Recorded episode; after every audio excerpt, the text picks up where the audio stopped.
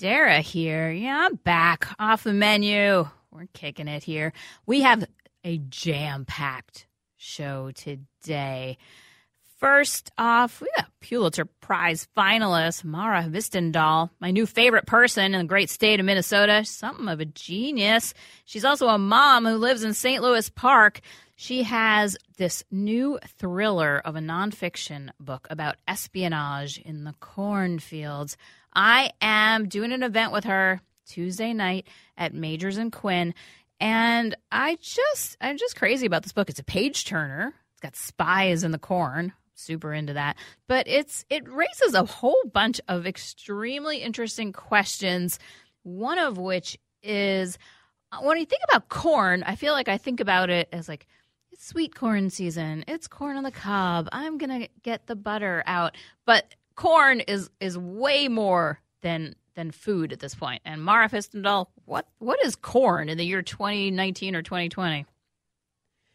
Well, corn is the source of much of the fuel that we use, much of the food that we eat, right? We need it in the form of animal feed to go into meat, and something like a land the size of the state of California is covered with corn in the United States. So there's just so much corn in our diet at this point, and in the global diet. That it has become a massive commodity. And I didn't realize this until I read your book, is that, we're just used to it. You drive down the road, there's a cornfield, but it is actually a site of complex proprietary technology. That's right. Yeah. So I actually used to be a reporter in China. I was working for the journal Science. And one day I read this story in the New York Times while I was living in Shanghai about a man named Robert Mo who was found in a cornfield in Iowa. And he had it was a Monsanto cornfield. The company protected the corn that was growing there as trade secrets.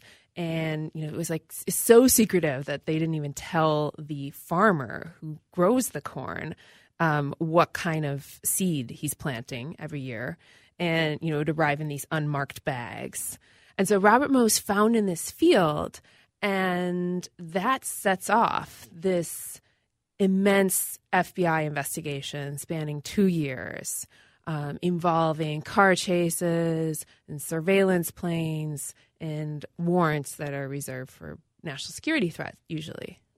It's just such a crazy story. I find it's very much page turner. I'm going to ask you if there's been any movie interest in this.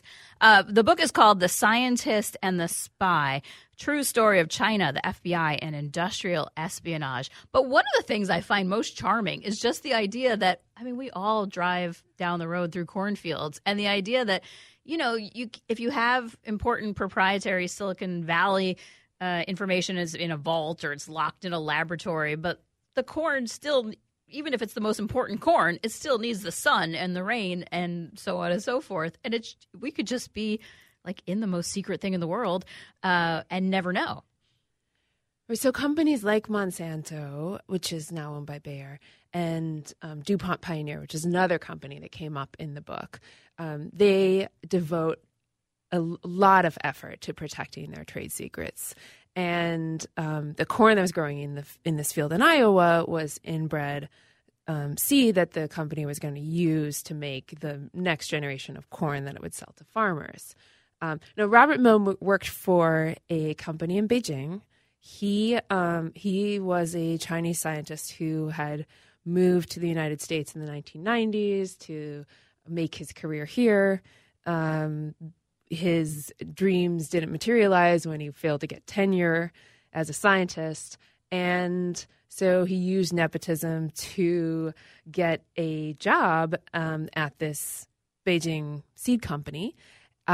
They wanted to make next generation genetically modified corn seed. And instead of investing a lot of money in the research and years of work that it would take to get that, they saw this shortcut in just like literally digging it up from the field in Iowa and Illinois. And it at at one point even trying to smuggle it back to China in microwave popcorn bags. Ah, I love that. It is so crazy. I mean, it's so smart, too. It's like that's a good place to hide corn. Yeah, it's smart unless the FBI is on your tail and like watching every move.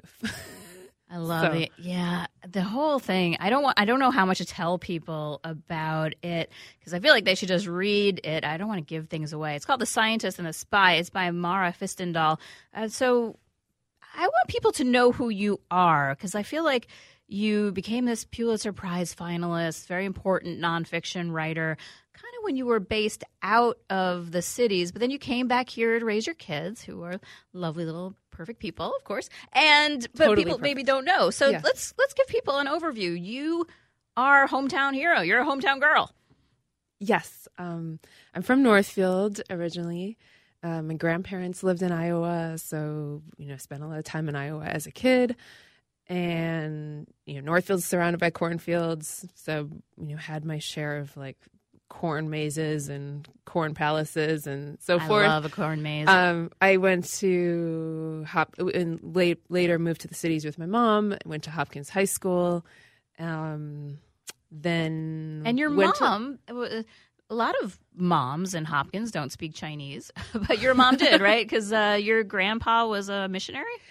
My grandfather had been a Lutheran missionary to Taiwan and Singapore. My mom does speak some Chinese. She studied it at Carleton. And when we moved to the cities, she moved in with a Chinese friend who had a son around the ages of me and my brother. And they kind of co-parented us and raised us together. So I heard it growing up, which was helpful. I didn't learn to speak it until I was in high school. That's when I first started studying it. And then you kept going with it, right? Yeah, well, Chinese is a lifelong pursuit. I feel like I'm still studying it. My kids are in Chinese immersion school now, and I'm now like relearning the language through them. Oh, and so then you went to... you went to college, you went to grad school, you did all the things, and you moved to China, and you were an on-the-ground China reporter. A lot of people probably know, your first more famous book. It was about, kind of gender selection, brutal gender selection in Asia, unnatural selection, choosing boys over girls, and the consequences of a world full of men. And so that's where you were based when you were writing that. That's right. Yeah. I was, I moved to China basically after I finished journalism school to freelance. I had an editor who said, oh, if you speak Chinese, just go and, see what you can do there. And after a few years there, got this idea to write a book, and I was lucky enough to be given the chance to do it with a series publisher. And that was a different book. It was a kind of idea book where I went to, I think 7 or 8 countries, interviewed like women who'd had abortions because the baby was a girl, talked to doctors, I talked to sex workers, I talked to, men who couldn't find wives because of this shortage of females. And I tried to, turn that all into still a really compelling narrative that asked a lot of questions. And yeah, it's a terrific book because I think as a Westerner who's paying attention, my general take in it has always been, that's not fair. It's not fair to do that to girls, but you kind of took it all through to the logical endpoint of a universe where a bunch of people can't get married, can't continue. I didn't realize, you always see these just gruesome headlines about rape in India. I don't know how else to say that. And then, I didn't kind of connect the dots between gender selection and that until your book.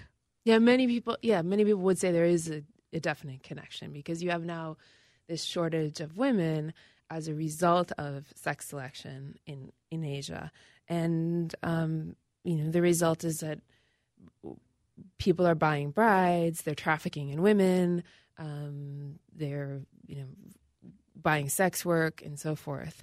But I did actually go back to the United States and go to these kind of high-tech clinics where unscrupulous doctors are offering Americans the chance to choose the sex of their baby. Oh, yeah. I often wondered what is going on behind closed doors. I mean, I'm sure there's all kinds of... Yeah, and this is not for... You know, there are a lot of medical reasons that people would do that, like if they have a sex-linked disease and so forth. But, you know, this is people who just...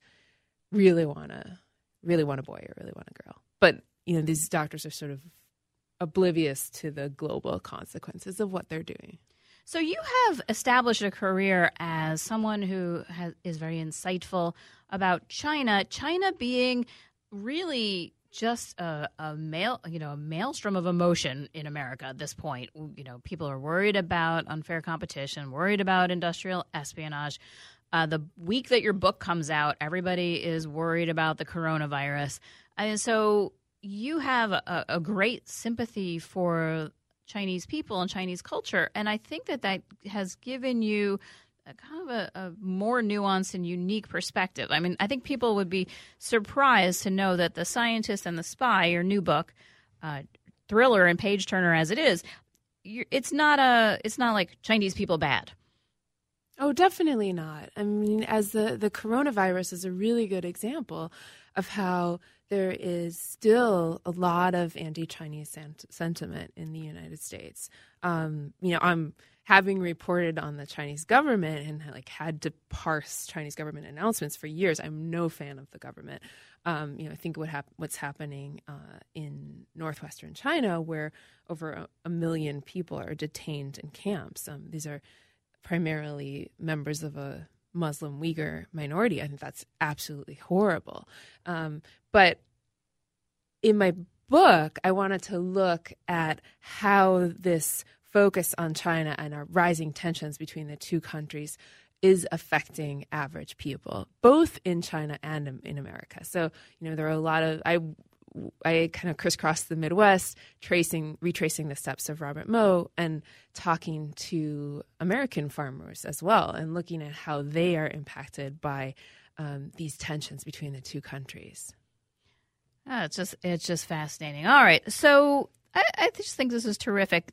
I know there's an excerpt of this coming out in Vanity Fair. Is that out? It's out. It's out. Oh, yeah. Everybody, you can go to vanityfair.com and check out the the excerpt of the book. It's just really terrific. I can't recommend it enough. I wrote about Mara for Minneapolis-St. Paul Magazine. That piece is out and about in the world. A Northfield girl with gumption. You have some readings coming up. You've got this one Tuesday night at Majors and Quinn in uptown Minneapolis. I will be there. We'll be celebrating you because I love this book so much. And then you will be reading in Northfield. I'm going to read in Northfield on February 29th. It's a Saturday at 3 p.m. At Content Books. And I'm hoping to do a few others in the Twin Cities as well. Okay. Well, if anybody is kind of thinking, oh, I would like to get Mara Hvistendahl out to Hopkins or something, you can find her full on maravhvistendahl.com. You can find a link from my Facebook page, Dara.Gromdahl. Oh, I just realized we got two dolls on the radio here. This is it. I know. Oh, very funny. All right. So Minnesotan. It's very Minnesotan. All the transplanted Norwegian. All right. So congratulations on this book. And can I've got to ask if there's been movie interest. It is such a fascinating, just gripping tale. So my agent's shopping it around in Hollywood now. There is, I should say that there is one character in the book. This book is told from these multiple perspectives, you know, from the perspective of Robert Moe, for one, the guy who was found in the field, from the perspective of the FBI agent who tailed him for 2 years. His name is Mark Benton, and he's a like good old Nebraska boy. And then there's this third character who is this farmer from Illinois who had been kind of a useful stooge in this Chinese operation. He was hired to be a consultant for the Beijing company and, you know, but with little awareness of what they had planned. And then several months into his work for them, the FBI knocks on his doorstep, and he becomes this very reluctant informant for the FBI. So this guy Kevin is a third character in the book. That'll be William Macy, I'm sure. That's who that'll be. Kevin really wants Tom Hanks to play. Oh, Tom Hanks! Yeah. Of course, we all want Tom Hanks to play us. Except me and Too Short, but. Yeah. I can't recommend this enough. It's called The Scientist and the Spy. You can come get a signed copy Tuesday night at Majors and Quinn. But also, I just recommend it because you got to drive sometimes from Mankato to New Prague, and this just adds a whole new layer. You're like, oh, I'm in the Fort Knox. I didn't know that. I'm just in the vault here. That's true. Yeah, Midwestern intrigue. That's perfect. All right. Well, congratulations. Thank you for coming in this morning. I know you got a busy morning juggling kids, just as we all do in the Midwest here. Yeah. Thank you so much for having me on the show. Oh, I got a text from somebody who was saying that Monsanto's former Olivia, Minnesota research station was one of the world's best at developing new corn hybrids with hundreds of patents. Yeah, I bet there's a bunch of corn scientists who are listening to us right now who are like, oh, the stories I could tell, but I'm legally prevented from telling them. I did talk to a number of seed scientists in the process of doing the book. And in fact, Kevin, in addition to being a farmer, is a seed breeder. So he helped a lot with the research side, as well as just like relating his story and his play-by-play of it's a very comical tale of the day when the FBI showed up on his doorstep. Yeah, you're just corn farmer. All of a sudden, you got the FBI to tangle with. It's a story. All right, The Scientist and the Spy, Mara Hvistendahl. We're gonna take a little break here. We're gonna come back. We've got we've got a whole bunch of situations. I've got Klecko. Now all of a sudden. St. Paul's most famous bread baker is turning into one of Minnesota's most successful poets, and he's in the house, and we will talk to him when we come back. Dara here. All right, we got a fun, rockin' show today. It's just so broad. We're covering all that. I can't remember when Klecko and I first met. Klecko is a legend of St. Paul baking. He ran St. Agnes for years. St. Agnes got kind of shut down in a dramatic situation about which no one's allowed to talk about with ICE until today, I guess. And he wrote this book called Hitman Baker Casket Maker. It's poetry. Klecko, you're big old poet, you. And now I hear it's a bestseller, and Klecko is here to talk about. He's going to be at the Charlie Awards tomorrow and all the things. Klecko, welcome. Well, thanks for having me, and I bring you glad tidings from the capital city. And, yes, tomorrow, just across the street from here, pretty close, I'll be at the Panteachus Theater for the Charlie Awards. If you're not familiar with that, it's the culinary equivalent to the Oscars, and Klecko will be on board as entertainment, doing two different sets, much like Saturday Night Live. It's gonna. Are you playing music? No, I'm reading from my book, but, I'm a performance artist at heart.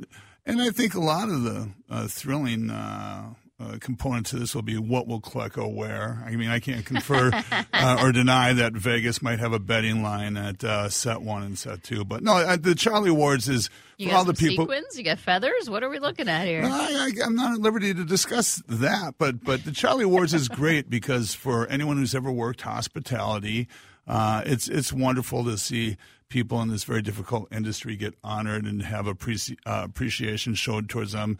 You know, I really highly, highly recommend coming down and seeing it. It's a quick show. There's a little after party at 7 Steakhouse. So fun. But primarily, the beautiful people come on out. Such as yourself. Well, all right, course, so the bakers and stuff. All right, so tell me about, were you a poet this whole time? Yes. I've been doing poetry for quite a few years, and, it's part of running closing ovens for times. But, I've been writing business columns, things like this, books, cookbooks, all kinds of things. But poetry to me is Probably my favorite way to, express the things that are going on. I think you can have more impact with less words than you can with more. So if I had been in the St. Agnes bakery and I would see you at, closing time, which is, 9 in the morning, would you have been kind of scribbling in a little moleskin? Constantly. Yeah. I mean, I have shoe boxes filled with different thoughts, ideas, because, as they say, a poem is never completely finished, but, yeah, I've enjoyed it. I've been very fortunate to be under the mentorship of some of the best poets. I helped Carol Connolly, the poet laureate of St. Paul, work on her reading series at the University Club, where I got to introduce everyone from, Robert Bly to state laureates to, all the way down the line. So it's been a wonderful opportunity for me. I love a baker poet. All right, we're going to take a little break here and have some weather and ads and stuff. We're going to come back with Klecko, the most famous poet baker of the state. I'm going to say I can't think of another one, so more Klecko when we come back. All right, Dara here. I am back with Klecko, the legendary baker of St. Paul. He's going to be leading some special entertainment tomorrow at the Industry Charlie Awards, and he has this new book, Hitman Baker Casket Maker, and he is going to read us a poem. This will be the first in the history of the, I believe, 8 years now of Off the Menu, our first poem. Klecko, take it away. And once again, thanks. If you're looking for Hitman Baker Casket Maker, Paris Morning Publications, or go to Amazon. The poem I'm going to read is called Lunch with Oso. It's kind of like if this was a record, this would be the hit single, counting down 3, 2, 1. Every day for 21 years, I ate lunch with Oso, the morning bread mixer, in the employee break room, where we combined our food onto a single plate. On the final day of production, after setting out our meal, neither one of us ate. We weren't hungry. Neither one of us could sleep. We were past tired. It had been a 90-hour work week. So we just sat together quietly. I didn't know what to say, so I asked, "You gonna be okay?" He nodded yes before explaining, the biggest mistake I made was I got too comfortable. As a Mexican, I should have known better. Thank you. Oh, devastating. So is this the time that this story can be told? So St. Agnes Bakery was a heritage, famous, much-beloved bakery on West 7th Street in St. Paul. And ICE basically came in and shut you down.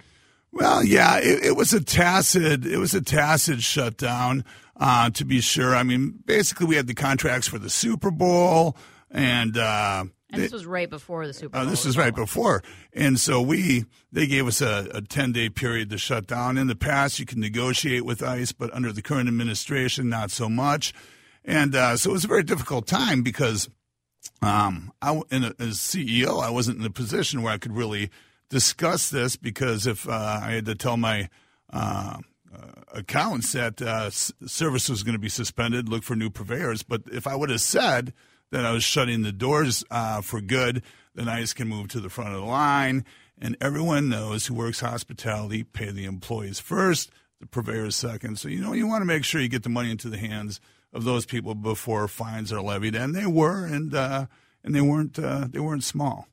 Really? Okay. So you're able to talk about the last days of St. Agnes and how ICE shut everything down. I know that I talked to you at the time, and you were just trying to pay everybody. That was it. You said we can't talk. Right. And yeah. And so the book Hitman Baker Casket Maker, deals not only with this shutdown, but a lot of the lesson that I learned and am continuing to learn as I advocate for my crew of 23 that had dirty I-9s is so much of St. Paul turned its back. They turned their back on these people that we have baked for decades, people who we built traditions for, these people big nights and weekends for. People turned their backs on them, and nobody asked or cared. And you know, we we're trying to deal with certain agencies, but these people were left hanging after. St. Paul is a sanctuary city, so if you're going to be a sanctuary city, you know, you have to offer some kind of security. But I would, really quick, like to not get political, but say I'm a big fan of Melvin Carter. I think for the first time in a long time, we have a mayor that's in the capital city that actually is trying to do work. Oftentimes, people are always going to dig at you for something. But Mayor Melvin Carter goes to every corner of our city and is working in hospitality. I can tell you he's in Midway, he's in East Side, he's on West Side. So he's the first mayor that doesn't just hang out downtown. So I do have hope, and that's why I'm going to continue speaking and talking about this topic. I'm even taking it back to D.C. in April for National Poetry Month and just continue representing my crew. All right. Well, if people want to find out more about what really happened, it's conveyed through poetry. Hitman Baker, Casket Maker. I was surprised. We were talking in the green room, and you were saying that you feel like a lot of people in St. Paul are kind of living high on the hog on the labor of people from Mexico and Central America, and it's time to start grappling with that. Well, I've made some enemies. Yeah, I like to point out primarily white people of St. Paul. Because I know a lot of African Americans, Hmongs, different people like that. Even the queer community understands what it is to be minority, to be singled out. But there's so many people in my demographic that they just really don't know when that person who is making the bed in their hotel or that person who's handing them a Big Mac is living in abject fear that these people are going home every night, because we are living in a city where there's a system set up that says, we'll let you stay here, but, they can never get past a certain point. And they're always under the threat of fear. And it's really discouraging. And so, so many people think they're doing something nice by hitting like on Facebook, but, that does very little. You have to get out there and you have to speak. You have to get out there and you have to talk to your neighbors. There's only so much that we can do, but these people are indentured servants at best. So, I'm really, really hopeful that people will, once again, remember the city of St. Paul is inviting people here through tacit agreements to come on up, because we are a sanctuary city, and they're going to keep coming. So I just hope that you'll be nice. All right. Being nice is hard. It's always easy to tell other people to be nice. It's hard to do the work, as it were. So if you want to see Klecko, he is at the Charlie Awards tomorrow. And Klecko, if people want to get your book, how do they get that? Well, once again, best way, support my publisher, Julie Fitzinger, at Paris Morning Publications. Go to their website. But if not, you can go to The Beast, go to Amazon. They'll sell you a book. Or you can go to independent bookstores. My favorite bookstore in the state of Minnesota would be Subtext Books, St. Paul. Oh, Subtext in St. Paul. That's a great one. Yeah, go there. Get a real copy. See some real people. Klecko, thank you so much for coming in today. I'm going to follow up with you and see if I can get some more details about all the things you're up to. We're going to take a little break here. We're going to come back with Ronnie Cummins. He has a new book, Grassroots Rising. It's about how we can prevent climate collapse, which is a thing that needs to get done, because he's going to be at a local bookstore, too. It's local bookstore day here and off the menu. All right, Klecko, thanks for coming in. Dara here. All right, so Grassroots Rising is a call to action on climate, farming, food, and a Green New Deal. Ronnie Cummins has devoted his life to trying to get us on the right path. We don't ever seem to get there. But Ronnie Cummins, thank you for coming on the show today. First, let's get a little bit, who are you? What you been up to? Well, I've been an activist since the 1960s, and I moved to Minnesota in the early 80s. And I helped found an organization called Organic Consumers Association, which is a large network of organic consumers, 2 million organic consumers across the U.S. And I've written books on genetically engineered food and other topics. And my latest book is on the climate crisis, and how our food and farming and the way we use land practices are a major part of solving this crisis and a whole lot of other problems that we have in society as well. So you have been part of this, the whole, you know, I think a lot of people think of that organics were always there, but organics only started in the late 90s. And so you've just been there since the day one. Yes, from our office in northern Minnesota and our staff in the Twin Cities, we helped lead a campaign in 1998 that stopped the government from degrading organic standards because they were saying that genetically engineered food and sewage sludge and nuclear radiation would be okay. And we've grown and expanded our efforts from that time, not only across the U.S., but into Mexico and internationally. All right. So I do remember that nuclear waste situation. They wanted to irradiate food, and it was so crazy. The idea was that you could kill pathogens through nuclear waste, and then, but it was just like if you only have one little cell that's bad left, it could just grow back to the original population. It was just the bonkers thing, and so thank you for protecting us from that.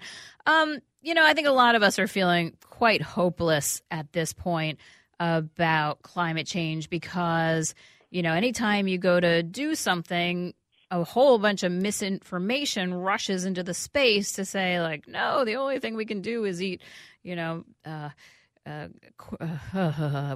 could just eat toxic patties, and that's the solution to everything. So walk me through, what are some things that can be done? Well, most people understand that converting to renewable energy, solar and wind, and implementing radical energy conservation, reducing the amount of fossil fuels that we use, are a solution to the climate crisis.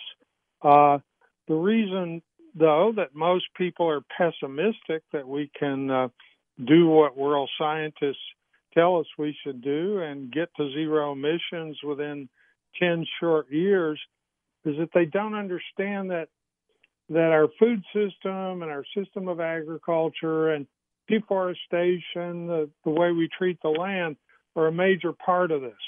That I make the argument in Grassroots Rising, which is a roadmap for how we can get to carbon neutrality and beyond in just 10 years.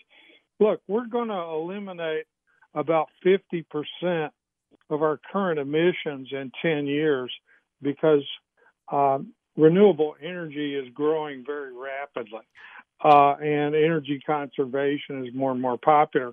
Yeah, so I think that people should drive around and kind of look, because I think if you go down to the southwest corner of the state, so many windmills. You know, maybe people don't realize that they're there yet, or solar is just cheaper and cheaper and growing and growing.